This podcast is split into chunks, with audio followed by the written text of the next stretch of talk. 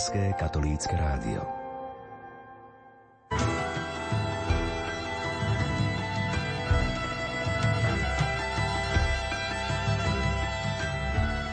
Mnohí ľudia považujú jarné obdobie za to najkrajšie.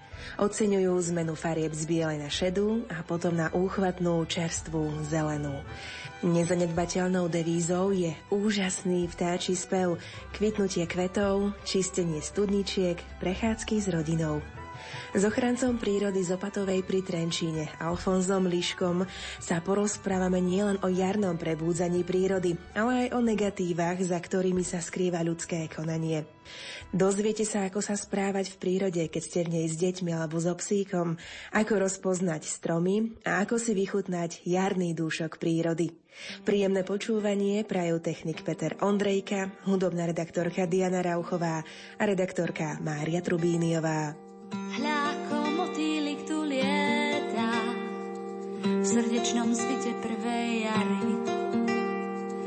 Zradné je teplo, aj to viem ja, aj Vánok môže ešte vraždiť.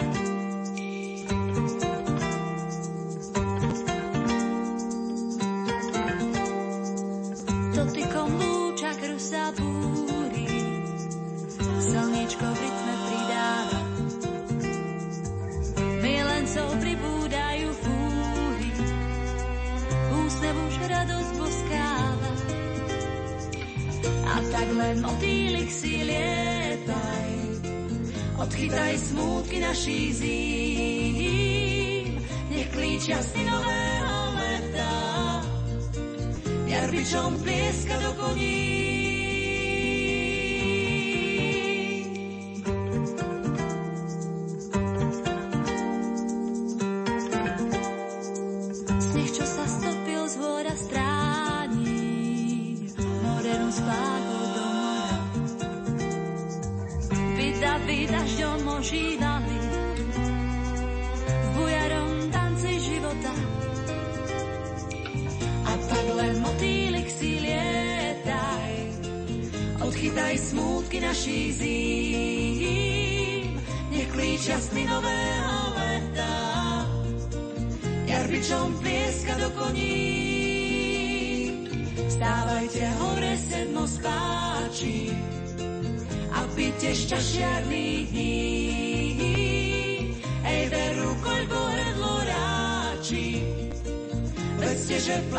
Posledný.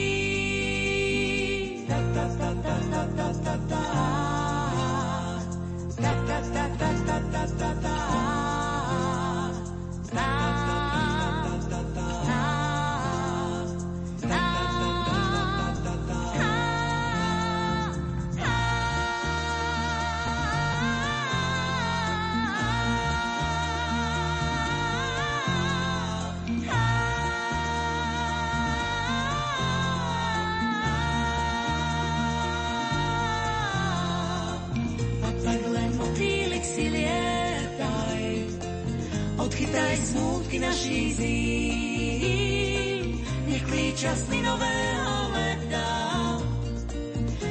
jarbičom plieska do koní. Stávajte hore sedmo spáči a pite šťašiarných dní. Ej, veru, koľko hrdlo ráči, vedzte, že platí posledný.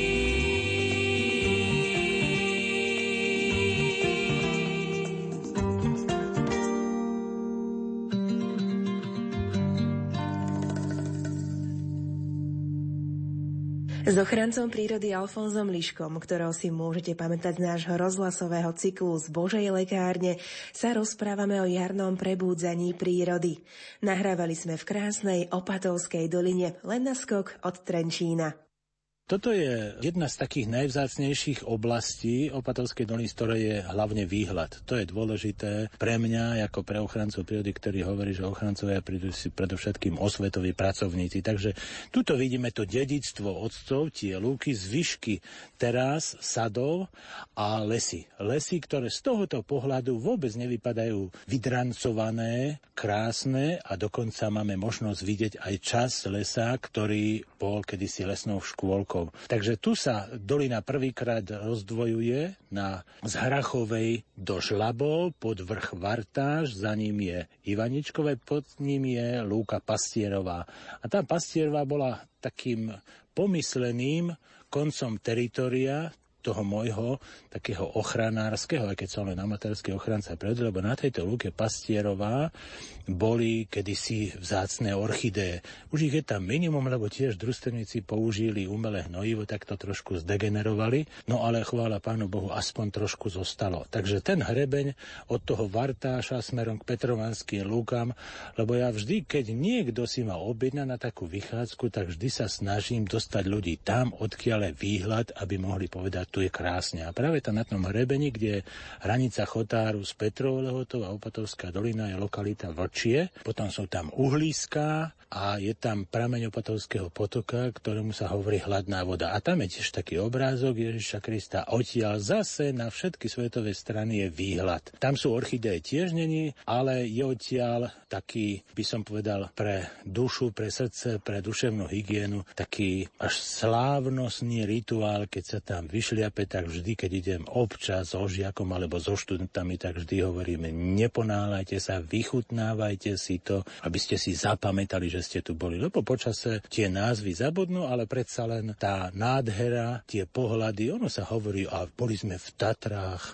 ale žiaľ, Tatry sú lunaparkom. Náš prvý národný park je tak zdevastovaný, že ma to tam neťahá. A aj keď moje povinnosti strážcu ma naháňajú doslova v čase kvitnutia orchidei po niekoľkých okresoch, ktoré s tým teritoriom chránenej krajnej oblasti Biele Karpaty súvisia, tak vždy si nájdem čas na to, aby som aj túto ten zvyšok tých orchideí odsledoval, že koľko ich už iba kvitne. Takže na Slovensku je 57 druhov orchidei, orchidej a tu v Opatovskej doline som za svojho života našiel 17 druhov, z toho 3 druhy už človek zničil. Prečo nazývate orchideje televízorom?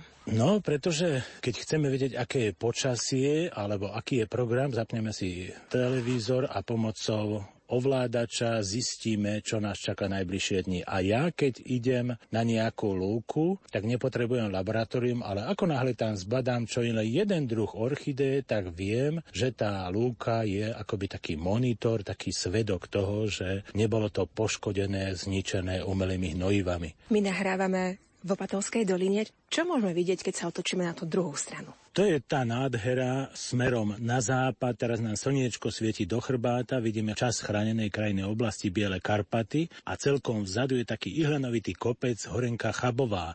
A za ňou to úpetie západné, to už je oblasť Bílych Karpat, moravská strana, naši rodní bratia, Žitkovské kopanice a tiež keď tam občas povinnosti ma donútia vyšlapať hore, tak aj tam to proste zbožňujem. A rád stretávam ešte zvyšok tých starých ľudí, ktorí nestrojene sa usmievajú, hlavne tí babenky sú také zlaté. Zase ste prišiel, že vás to tady láka, že vás to baví. A keď vidím tú chalúbku, hlinenno drevenú a taký zvláštny jas v tých očiach, tak si koľko razy spýtujem svedomie, že som hriešný, ktorý sa nevždy ovláda, aby sa vedel takto usmiať na neznámeho človeka. Je v pravej strane tej doliny vrch Haj, ktorý je lesosteb, je to ochranný les, tuto vľavo je to také zohyzdené na tom smutnom vrchu, že je tam televízny vykrývač. Tam odtiaľ nie je výhľad. A na tom háji tam je tiež zvyšok takých orchideí, vtáčia prílba červená a zase odtiaľ pekný výhľad.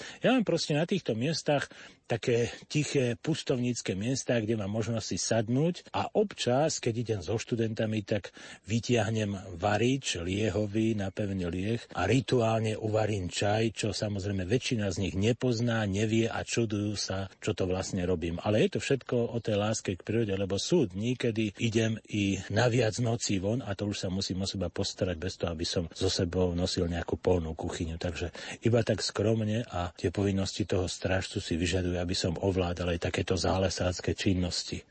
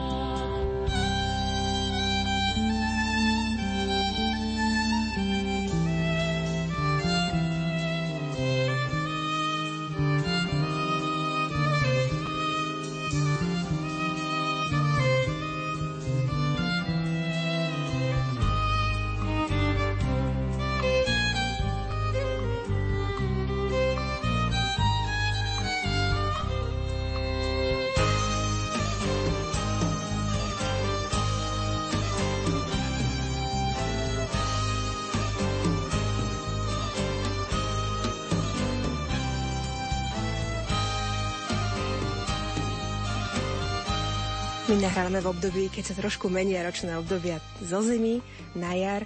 Aké stromy o chvíľočku zazeleniejú v tejto doline? No už to vidíme teraz, že sa tak zlato-žlto jagá lieska. A lieska tá je takou predzvesťou toho oteplenia a potom je tu drieň. A práve je to oblasť, kde aj môj ujco organista mávali včely a práve toto obdobie, keď bývalo bez vetrie, bolo také podmaňujúce, že keď som počúval ten bzukot a na schvál som vždy chodieval istým rizikom, že by ma snáď poštípali, že som išiel okolo tých úlov, aby som si vychutnal ten bzukot a potom, keď som ja 16 rokov včeláril, tak e, to bol taký balzam a spomienka, pretože to včelárstvo nebola len nejaká poézia, romantika, ale občas to bola aj drina, keď sa včeli rojili a tá prapodstata, že keby včely vyhynuli, tak za dva, za tri roky by život človeka bol ohrozený. A tie včely sú nie len preto, aby nosili med, ale hlavne, aby opelovali rastliny a aj stromy ovocné, aj tie lesné stromy. Je veľa ľudí, keby sme sa ich opýtali, ako kvitne javor, tak by sa na nás pozerali, čo javor kvitne, lebo každý je zvyknutý na to, že rastliny majú kvety ako orchide, ako muškát, pelargónie, ale tie stromy v lese majú tiež svoje štádia vývojové, to kvitnutie, lebo veľa ľudí si nevie uvedomiť, že koľko to trvá, než taký dub, buk, alebo smrek, alebo tis za koľko rokov začne mať svoje plody, respektíve semienka. A to je nesmierne dôležité, aby sa toto ľudia naučili. Tak ako poznáme Pythagorovú vetu, tak ako vieme očenáš, desatoro, tak toto nie desatoro, ale tisícero o tom lese by malo byť takou pýchou národa slovenského. A keď sa rozhodneme cestovať z Bratislavy do Košic a pozeráme z vlaku, koľko máme zaburinenej pôdy, alebo na jar koľké parcely vypalujeme, alebo koľko slamy sa po žatve páli, tak si uvedomujem, že to gazdovanie na Slovensku není múdre, tak ako to robili naši dedovia. A to je taká paralela, tá spomienka na to detstvo, na mladosť, na to včelárenie, že ročne o tisíce včelých úlov nám odpadá, ako sa hovorí, že z toho som veľmi smutný, že tam, kde by mali možnosť, tak povedia, a čo však si kúpim ale doma je doma. Pán Liška, tento strom sa mi neskutočne páči. Ten, ktorý je presne oproti, asi tam líska pod ním, ale čo je to za strom? Je to dubletný a ako nebohý docent Magic hovoril tomuto habitusu, tomuto tvaru, že je to rozvolnený, že on ako keby do toho priestoru rástol ako taký pomník, možno má 200 rokov a je zaujímavé, že za tie 10 ročia, čo chodievam tuto so žiakmi zo školy v prírode, tak vždy sa snažím ich aj okrajom tejto lúky uviesť a poukazovať im a oni sa tam fotia a ja verím, že tie fotografie im zostanú kde na pamiatku v albume, lebo tu je možnosť v jeseni pri tých vychádzkach občas si zdvihnúť tie semienka, tie žalude a po prípade vysadiť, dať ich do kvetináča alebo do zahradky a tešiť sa z toho, pokúsiť sa vypestovať taký stromček, lebo to je ďalšia taká filozofická úloha, otázka, že sme naučení, že vo februári, v marci kúpime semienka rajčín alebo papriky, dáme do keli, kelinkov. Sú také gazdinky, ktoré chválim, že v obývačke, v spálni všade majú kelinky, aby predbehli tú dobu a hneď, ako sa oteplí, aby dávali von na hriadky. Ale my za pár mesiacov, možno v auguste, už zberáme kila rajčín, papriky, ale keď by sme zobrali takéto semienko duba, smreka alebo hociakého iného stromu, koľké 10 ročia to trvá, než z toho strom vyklíči a kedy začne plodiť. Takže strom to je kyslík, strom to je školská lavica, truhlica, stolička, kredenc, sekretár, obývačka. A to není len palivo. Žiaľ, palivo je aj štiepkovanie stromov, ktoré často sú vhodné na stolárske účely. A to je jeden z najväčších hriechov voči prírode.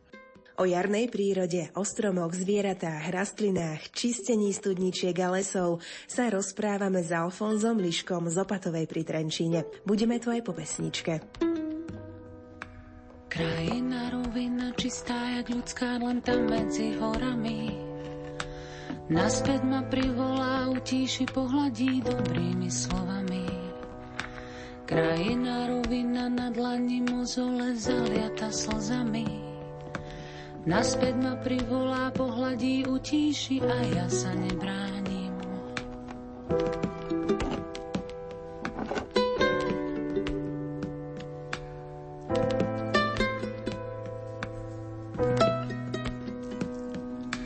Ospalý letný deň vo vzduchu vysí dáž nevedze belase.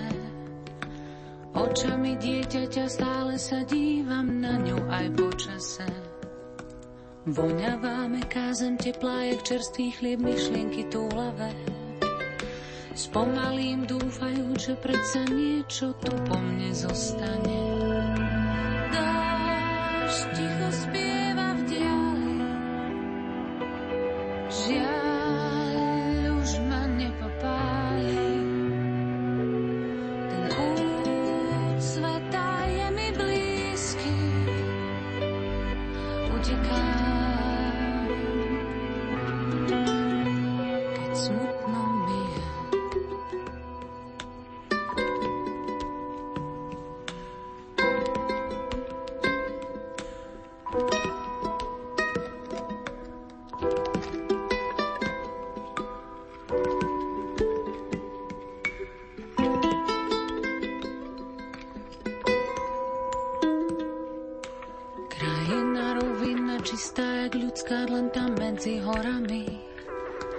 Naspäť ma privolá, utíši, pohľadí dobrými slovami. Krajina rovina na dlani mozole zaliata slzami. Naspäť ma privolá, utíši, pohľadí a ja sa nebránim. Dáš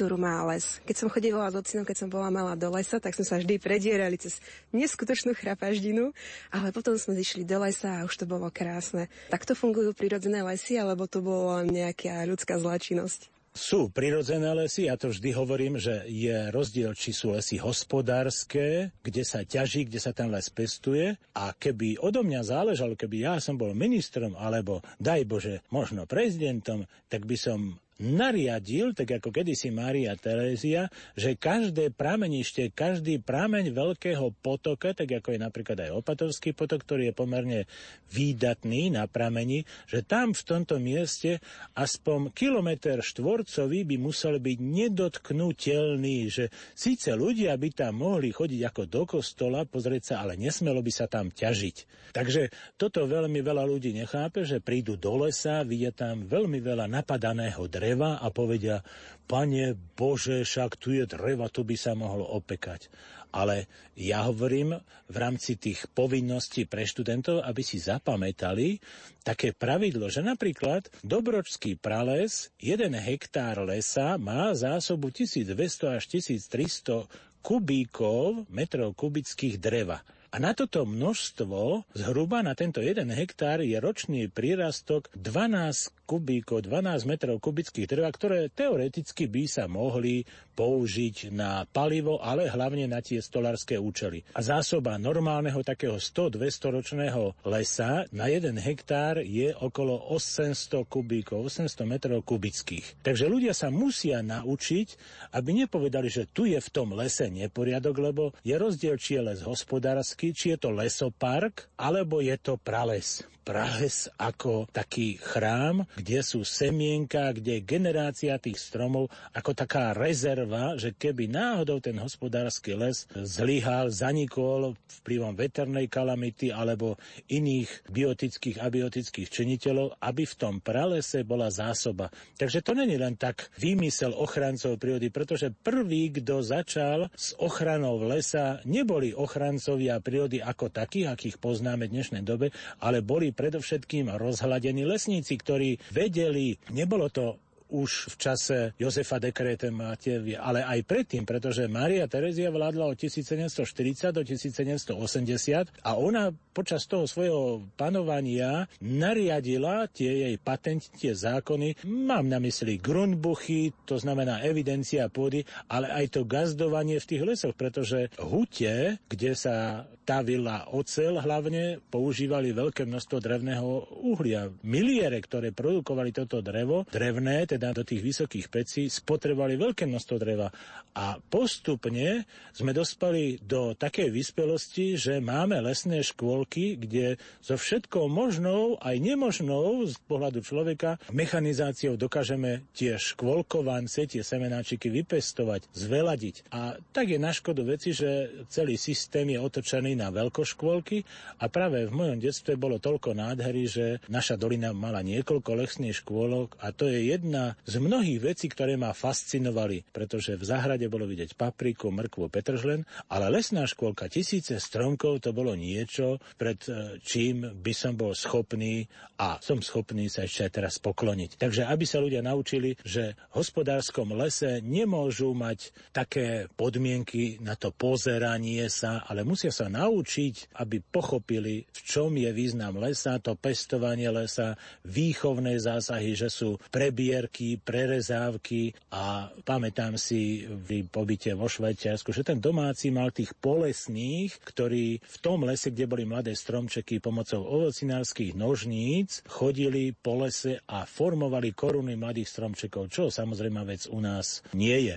A je to na škodu veci, pretože často vydávame stromy, ktoré sú 100-200 ročné a majú tvar Y a tam hrozí, že vo výchrici alebo v prípade, že by napadlo veľmi veľa snehu sa rozlámu a ďalšie ďalšie stromčeky, ktoré sú nižšie, tak rozbijú a zase pri vyťahovaní z toho porastu sa ďalšie znivočia. Takže zásoba dreva v tom lese neznamená len to drevo, ktoré je živé, ale hlavne príroda potrebuje aj to mŕtvé drevo.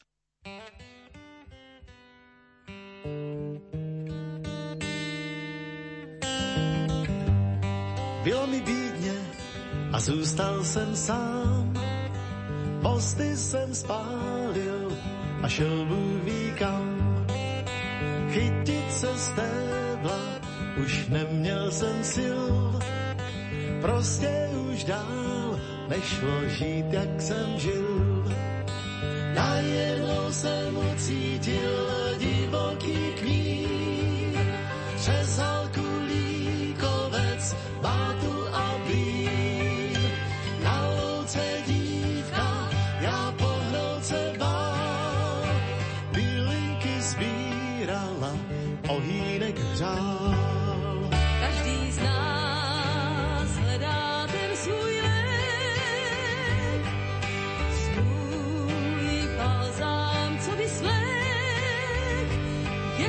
Žál, po druhé zastrápení.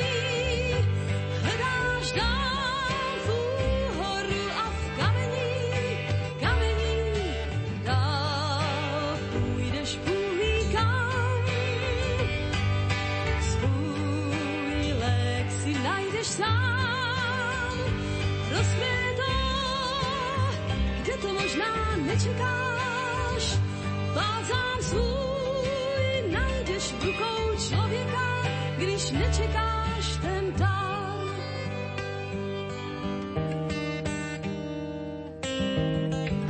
Řekla mi vítej a přisedni blíž. V dobrém si přišel, tak ochutnat smíš. Beze slov zbytečných pili jsme čaj.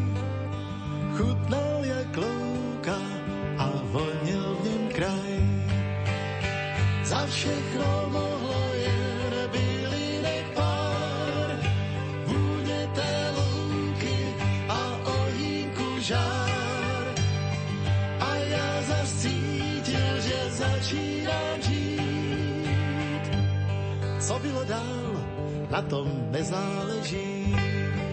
Každý z nás hledá ten svůj lék, svůj balzám, co by svlék. Jednou žál, po druhé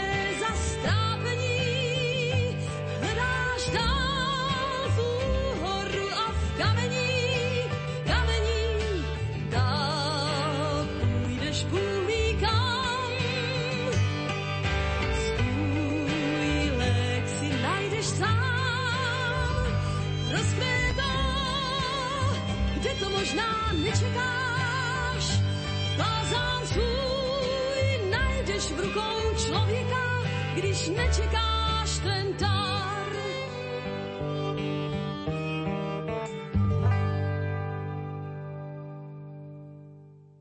S jarným obdobím súvisí aj čistenie studničiek a tie studničky sa nachádzajú v lese. Ako je to v Opatovej? Funguje niečo takéto? Čistenie studničiek to je veľmi dôležitá, by som povedal, priam vedecká robota. Žiaľ, veľa ľudí to nevie. Myslia si, že urobia dobre, keď prídu s lopatkou a všetko to blato z toho vyhádžu a voda pekne tečie.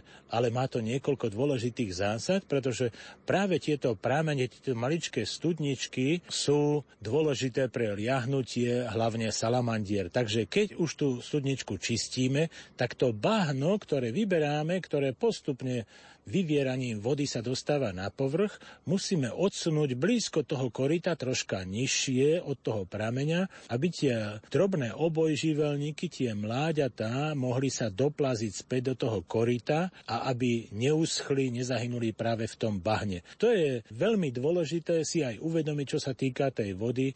Ja to vždy hovorím, že to je najväčší hriech človeka voči prírode, že vodu rovno z prameňa znásilňuje do potrubia. Jedna taká z mnohých mne srdcu blízkych lokalít je Stará Bebrava, blízko Čiernej lehoty. Je to povodie rieky Bebrava, Není tam našťastie blízko nejak často využívaný turistický chodník, ale práve táto voda Bebravy, ktorá vyteká z toho obrovského lesného komplexu, je úžasná. Ono sa väčšina tých predajcov tých minerálnych vod chváli, naša je najlepšia, ale táto voda v Opatovskej doline z prameňa hladná voda alebo okolo pramenišťa Starej Bebravy, čo je národná prírodná rezervácia od roku 1987 je niečím, ktoré je nad tou bežnou latkou takým hodnotením najlepšia. Takže aby sme nezabudli na to, že človek tú prírodu natoľko znívočil, že krajinou nepreteká voda, lebo ona ide pod zemou v potrubí a my bereme povrchovú vodu a zakapali studne. U nás v Opatovej bolo 8 kopaných studní, chovali sa zvieratá, takmer v každom dvore ovečky, kozičky, kone, krávy, voli a nepamätám sa až na jeden jediný prípad, aby tá voda bola nejako znečistená tými splaškami. Proste každý sa snažil a tá voda z tých studní bola niekedy 6, 7, 8 metrov z hĺbky a pamätám si aj z detstva, že keď sa nám nechcelo na vodu za potok ísť, tak som sa zohol na kameni pri potoku, kde sa plákávalo pládlo, že som sa rukami oprel o korito od no potoka a tam som sa napil tej vody, ale nikdy som nemal žiadne problémy. Takže ten hriech voči prírode, že rovno s prámeňou berieme tú vodu, je strašný a veľa ľudí toto nechápe. Aké vtáčiky môžeme počuť? Sú to tie, ktoré zimovali na Slovensku, alebo sú už nejaké tie, ktoré sa vrátili z ďalekých krajov? Pán Liške. Zrovna včera som počul trasochvosta horského pri Hornom líne a teraz pred chvíľočkou, keď sme sem prichádzali, popod posed v tom kríči, tam preletovala mlinárka dlhochvosta. Teraz sa tu ozývajú síkorky, tak potichučku, ale to je taký, by som povedal, taký predpoludnejší odpočinok a začne to až na večer. Mám také nutkanie, aby som na takýchto miestach urobil taký nejaký zvláštny posed, alebo ako volá, kedy bola takú kanapu, ktorú by žiadni vandali neznivočili, aby si to ľudia vedeli vychutnať. Nemusia poznať, aký to vták spieva jeho latinský názov, ale aby vedeli povedať, je to nádherné v tej Božej prírode. Toto, keby sa ľudia naučili, tak nepotrebujú večer s tým diaľkovým ovládačom hľadať strašidelné filmy. To je to, čo nás naplňa. Áno, samozrejme sú.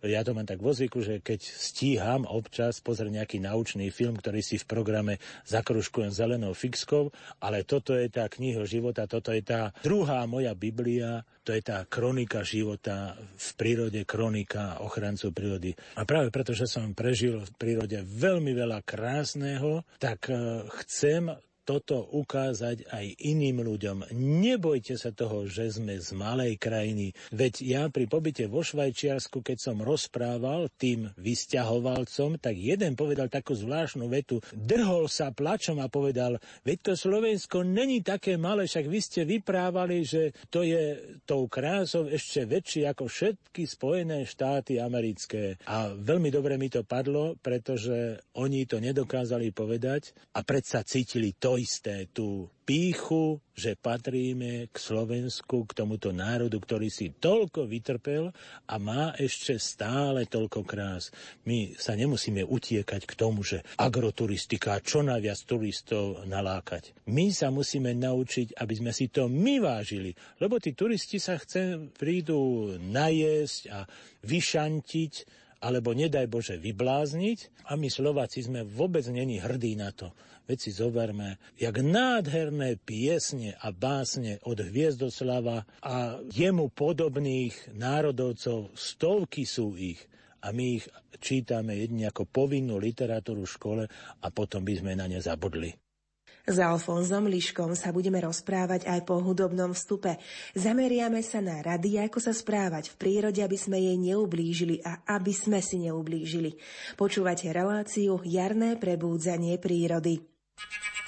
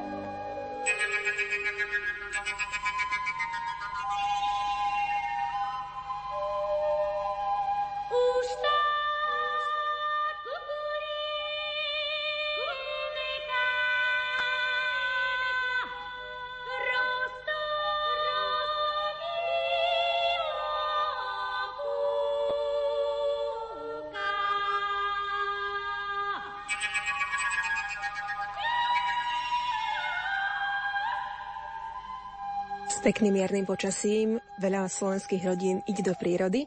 Keby prišli sem do Opatovskej doliny, aké zvieratá by mohli vidieť? Možno stretnúť, ako by sa mali správať? No žiaľ, stáva sa, že počas týchto vychádzok, práve preto, že tu bola vybudovaná sieť lesných ciest, že tu ako takí ničitelia prírody vybehnú motorkári, štvorkolkári, ale o tom nechcem nejako hovoriť, pretože je to pre mňa veľmi bolestivé aj pre každého polovníka a ochrancu prírody, ale stáva sa, že idú rodiny na vychádzku a naraz kde si naďabia, že vybehne nejaká vyplašená srnka a oni začnú hulákať, pískať a podobne.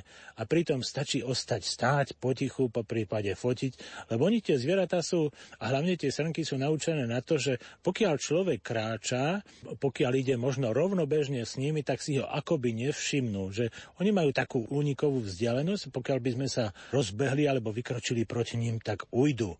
Ale keď budeme pozorní, trpezliví, tak je možné vidieť hlavne tú srnčiu zver, sem tam jeleniu zver, ktorá je pomerne často vyršovaná a tým, že je tu ťažba dreva pomerne silná, tak napríklad minule som videl čriedu jelenej zvery pri dedine a na poludnie už boli 8 kilometrov na hrebení. Takže tým, že nemajú kľud, nemajú zdroj pastvy, ešte není tá tráva až tak veľmi zelená, tak e, prechádzajú mnohé kilometre aj z hľadiska svojej bezpečnosti neobside na jednom mieste. No a je to dolina, kde občas sa zatúla aj medveď. Není to jeho teritorium, ale mňa sa podarilo minulý rok aj e, stopu medvedice s mláďaťom odliať. Sen tam sa zatúla rys, ale väčšina týchto bežných zvierat polovnej zvery sa tu vyskytuje. A hlavne diviačia zver, ktorá je tu premnožená, ale to by bola vec náhody, keby ho niekde v húšte niekto vyplašil. Je to nočné zviera. A čo také vychádzky so psíkom? Lebo veľa ľudí v mestách majú psíkov a vodia si ich na dovolenky. Na vodske alebo pustiť voľne do prírody? Čo by ste poradili? No to je práve to, že polovníci to nemajú radi že sú ľudia, ktorí psa majú celý týždeň na reťazi a potom cez sobotu nedelu ho zoberú do auta a vypustia ho, že nech si pobehá. A pokiaľ ten pes je nevychovaný, že proste neposluchne toho pána, že zabieha príliš ďaleko, tak e, plaší proste zvieratá. Teraz to ešte nie je taký velikánsky hriech, ale keď príde maj, jún a pes, to je jedno, aký je, či je to nejaký jazvečík, alebo je to nejaké plemeno, ktoré je vzrastom väčšie od vlčiaka, ako náhle zacíti nejaké zviera, ide po tej stope a je neodvolateľný, tak narobí škodu, pretože hlavne srnčia a jelenia zvere taká, že to mláďa, keď sa vyliahne, spevne, prvýkrát sa napije do tých dvoch hodín, tak obyčajne zalahne a tá mama zvieracia odpochoduje za potravou a to mláďa je bez dozoru. A pokiaľ človek, veľmi často sa to stáva, že takéto mláďa nájde, že no je opustené, začnú hladkať, no a ten pach a strach nedovolí, aby tá matka k nemu sa rýchlo dostala. No a najhoršie na tom je, že keď sa tam dostane pes, ktorý je predsa len zviera, aj keď sú na jeho konto rôzne chválospevy, ale predsa len sa správa ako zviera, že môže toto mláďa aj zabiť, hoci sa len hrá, ale nepochopí to, že to není nejaká bábika plišová, s ktorou sa občas tieto psy, títo domáci maznáčikovia hrajú a spôsobia tým úbytok tej zvery. A práve oblasť takých rekreačných stredísk je veľmi zraňovaná takýmito milovníkmi prírody, ktorí tieto základné zásady pobytu v prírode nerešpektujú. A hnevajú sa potom na polovníkov, lebo polovníci sa musia snažiť tú zver, tú polovnú zver aj chovať, No a pokiaľ nejaký zatúlaný pes robí škodu, tak dojde potom k zastreleniu tohoto psa, i keď je to nejaké ušlachtilejšie plemeno, ale je neposlušný, ďaleko zabehne, no a polovníci sú v práve. S týmto treba rátať, že môže sa toto stať.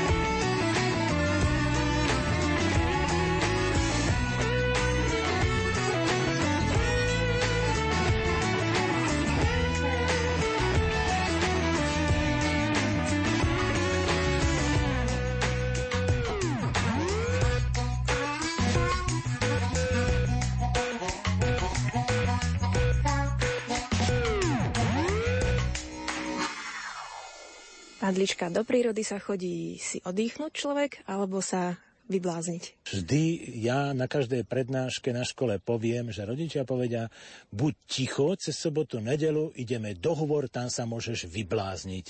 Je to hrozný výraz, vyblázniť. Prečo im nepovedia, a tam si užijeme tej prírody, keď sú potichu, keď načúvajú, môžu si takú virtuálnu súťaž urobiť, že kto koľko vtákov bude počuť, koľko druhov vtákov bude vidieť. Nemusí ich poznať, ale povie žltý vták, vták s oranžovým brúškom a podobne. A to je práve ten problém, to je tá psychohygiena, to je to, čo ja hovorím vždy a všade. Naučte sa to. Prvé to som napísal pred mnohými rokmi ten prvý článok. Les je chrám tento článok sa pre mnohých stal takou inšpiráciou, že aj podobné články boli, pretože ako ideme do kostola? Oblečieme sa, keď ideme na príjmanie, trošku hľadujeme, keď nevieme spievať, sedíme, načúváme, keď máme brunčavý hlas, tak sa aj potichu modlíme, ale necháme sa unášať tou atmosférou a slová, ktoré nám povie kňaz, tak si zafixujeme a snažíme sa podľa toho žiť. Tam sa musíme trošku donútiť v tom kostole, aby sme sa správali dôstojne. A tej prírode to duplom platí. Pokiaľ sa budeme správať hlučne, nebudeme mať z toho zážitok. Potom budeme len spomínať, že koľko kilometrov sme prešlapali a dokonca sú aj takí, ktorí si vychádzku do prírody nevedia predstaviť bez toho, že by neopekali. Ja sa nepamätám, že by som niekedy sám kvôli sebe založil oheň, aby som opekal slaninu. Ale keď idem so študentami alebo so žiakmi, tak mám tri také maličké plechové piecky, ktoré položím dakde na kameň, nosím si so sebou narezané drevo, triesky a rituálne uvarím najprv čaj, potom sáčkovú polievku a nakoniec im ukážem, ako sa opeká. Takže potom, keď skončíme po hodine, po dvoch, zoberiem túto piecku na drôtik ešte s tým žeravým uhlím, ako sme to prednedávnom s tými skautami robili, že po ceste ešte sa zohrievali a usmievali sa a mnohí ľudia, ktorí nás stretali, že čo to ten Alino má na tom drôte. Takže není to fanatizmus, že som preto ochranca prírody, že až takýmto spôsobom, ale na druhej strane, aké by to bolo krásne, keby ľudia sa takýmto spôsobom tej prírode správali. Veď si zoberme, koľko požiarov vznikne na Slovensku. A žiaľ, je aj taká povedačka, že musíme budovať sieť lesných ciest, pretože keby horelo, aby sa tam dostala technika. A ja sa pýtam, uvedomujú si tí stavitelia, že táto sieť lesných ciest, že to sú také krvácajúce tepny, lebo tam, kde je tá lesná cesta, tak potom je veľký úbytok vody, lebo po tých priekopách tá plocha toho asfaltu zase zohrieva a tá stekajúca voda, ktorá rýchlo pri prívalových dažďoch, pri búrkach, pri topení snehu prudko steče do údolia a odplaví vagóny a vagóny pôdy, ktorú nikto nikdy v živote nevyvezie hore. Toto je nesmierne dôležité. Takže v časti lesa, kde sa robí plánovaná ťažba, urobia sa linky, drevo sa odvezie a 20-30 rokov sa tam nebude ťažiť. A na čo je tam tá asfaltová cesta? Kvôli tomu požiaru? Tak zvýšme poplatky lesníkovi za to, že bude zvýšená kontrolná činnosť a prevychovajme ľudí k tomu, aby v tom lese sa správali ako v chráme. Áno, je to nesmierne dôležité, aby to ľudia pochopili, že ten požiar, aj keď niekto obhajuje, že však v Austrálii a tak ďalej, že sú aj umelé požiare a že to prospeje prírode. Žiaden požiar tomu lesu nikde na zeme guli neprospeje. Vždy tam zahynie veľké množstvo živočíchov a rastlín. Nemôžeme obhajovať takýto hlúpy zlozvyk. Pán Liška, tieto krtince špatia túto krásnu lúku alebo ju ešte robia krajšou? No, ja by som povedal, že na jar je to úplne normálne, pretože není to len vec tých chrtincov, vidíme tu chodbičky pre celú tú čela tých mikromamálí, tých drobných cicácov. A to bolo prv také rituálne, že na jar ten gazda na koňoch alebo na kravách pobránil, dokonca pamätám sa, môj detko mali takú velikánsku šilokú foršňu, ktorou za koňmi ťahali po tých lúkach a tieto krtince rozhrnuli. A druhá vec bola, že pri zahrňaní, pri, ako sa hovorilo, planírovaní týchto krtincov, že sa to rozhrábalo, tak sa zasievali rôzne semienka tých rastlín, ktoré tam predtým povypádali vplyvom vetra. Takže ono sa to urovná a zase je to pekné. A svedčí to aj o tom, že aj tu je život, lebo často sa stáva, že sneh sa už takmer roztopil a na tom bielom snehu tých kopčekov sú na tej obrovskej lúke stovky. Takže keby tá pôda bola znivočená chemikáliami alebo nejakými postrekmi, tak ten krtko, ale aj tie ďalšie desiatky druhov rôzneho toho spoločenstva tých drobných cicavcov by tu nemohla existovať, lebo môže byť niekedy aj pol metra snehu a keď sa sneh roztopí, naraz vidíme v tej tráve také chodbičky, že tam si robia rôzne tie drobné cicavce, zásoby, že tam majú komórky a proste život beží ďalej. Na jar keď sa sneh roztopí, tak zase sú potravou pre rôzne predátory, sokoly, orly, jastraby, myšiaky a hlavne sovy. To by sme mali možnosť vidieť aj a počuť hlavne večer, keď sa zotmie, že aj v tejto lokalite, pretože sme na vrchole takého obrovského kotla nad Kujanovou, že by sme tiež počuli z rôznych kútov minimálne jednu, dve sovy, ktoré už teraz v tomto čase už sú v pároch, už majú zásnuby aj myšiaky a krkavce už súdia na vajíčkach. Takže to je ten kolobeh toho života. Drobné cicavce sú potravou pre predátory, ktoré lietajú nad nami počas celého dňa alebo aj v noci. Pán Liška, keby ste si mali vybrať, ktoré ročné obdobie vašim najobľúbenejším v prírode? Či sú to všetky štyri? Jednoznačne. Aj keď tá zima je niekedy krutá, tak ja to vždy hovorím, nenadávajte na zimu, lebo aj vy chodievate spávať. Aj tá príroda si potrebuje oddychnúť. A my žijeme v takom zemepisnom pásme, ktoré je tým štyrom ročným obdobiam prispôsobené. Takže ako ochranca prírody, aj taký zálesák, 365 dní v roku. Nikdy nepoviem, že a, dnes nejdem. Samozrejme, že keď sú búrky, keď silno prší, tak nepoviem, že idem do lesa. Ale tiež zbožňujem, tiež sa viem tomu lesu pokloniť, keď tak potichúčku prší, zoberiem si, keď je bez vetrie, ten velikánsky parazol, lebo tedy mám istotu, že nikoho v lese nestretnem okrem zvierat a tedy môžem vychutnávať tú atmosféru v lese. Nemám na ružiach ustalené, tiež v živote má všelijaké trápenie postihne, ale snažím sa sa utešovať, že sú ľudia, ktorí sa majú ešte horšie, ale byť ochrancom prírody je veľmi náročné, lebo sú ľudia, ktorí sú leniví rozmýšľať a potom sú rôzne hlúpe slova, ktoré na adresu ochrancov prírody, na adresu lesníkov padajú a to spôsobuje tú bolesť dvojnásobne. Takže to je to, čo mám rád. Samozrejme, najradšej tiež sa tak vyžívam v tom, keď stretnem rodinku a tí, čo ma poznajú, povedia, no čo si videl pekného. No a to sa mi veľmi páči, keď im môžem povedať, nie že by som bol taký rapoták, že všetko by som chcel povedať, ale keď vidím, že oni si všimnú to krásne,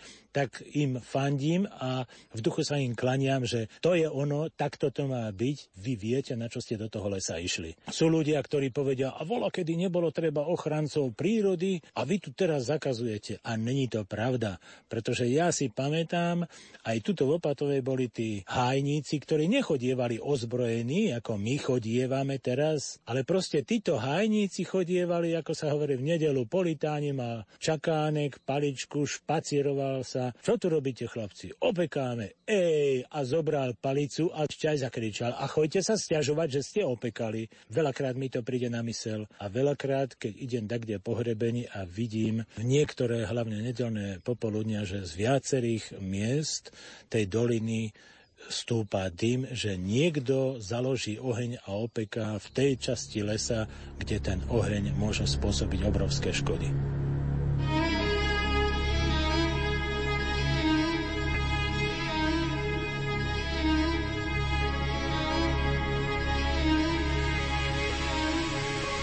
Dopočúvali ste reláciu Jarné prebúdzanie prírody s Alfonzom Liškom, ktorý je neunavným ochrancom prírody, jej milovníkom a strážcom. Dúfam, že vás táto hodinka inšpiruje ku krátkemu výletu do prírody, ktorá vás svojou sviežosťou a krásou občerství nielen na tele, ale aj na duši. Krásny deň prajú Peter Ondrejka, Diana Rauchová a Mária Trubíniová. Máš moje strasti, spočítané.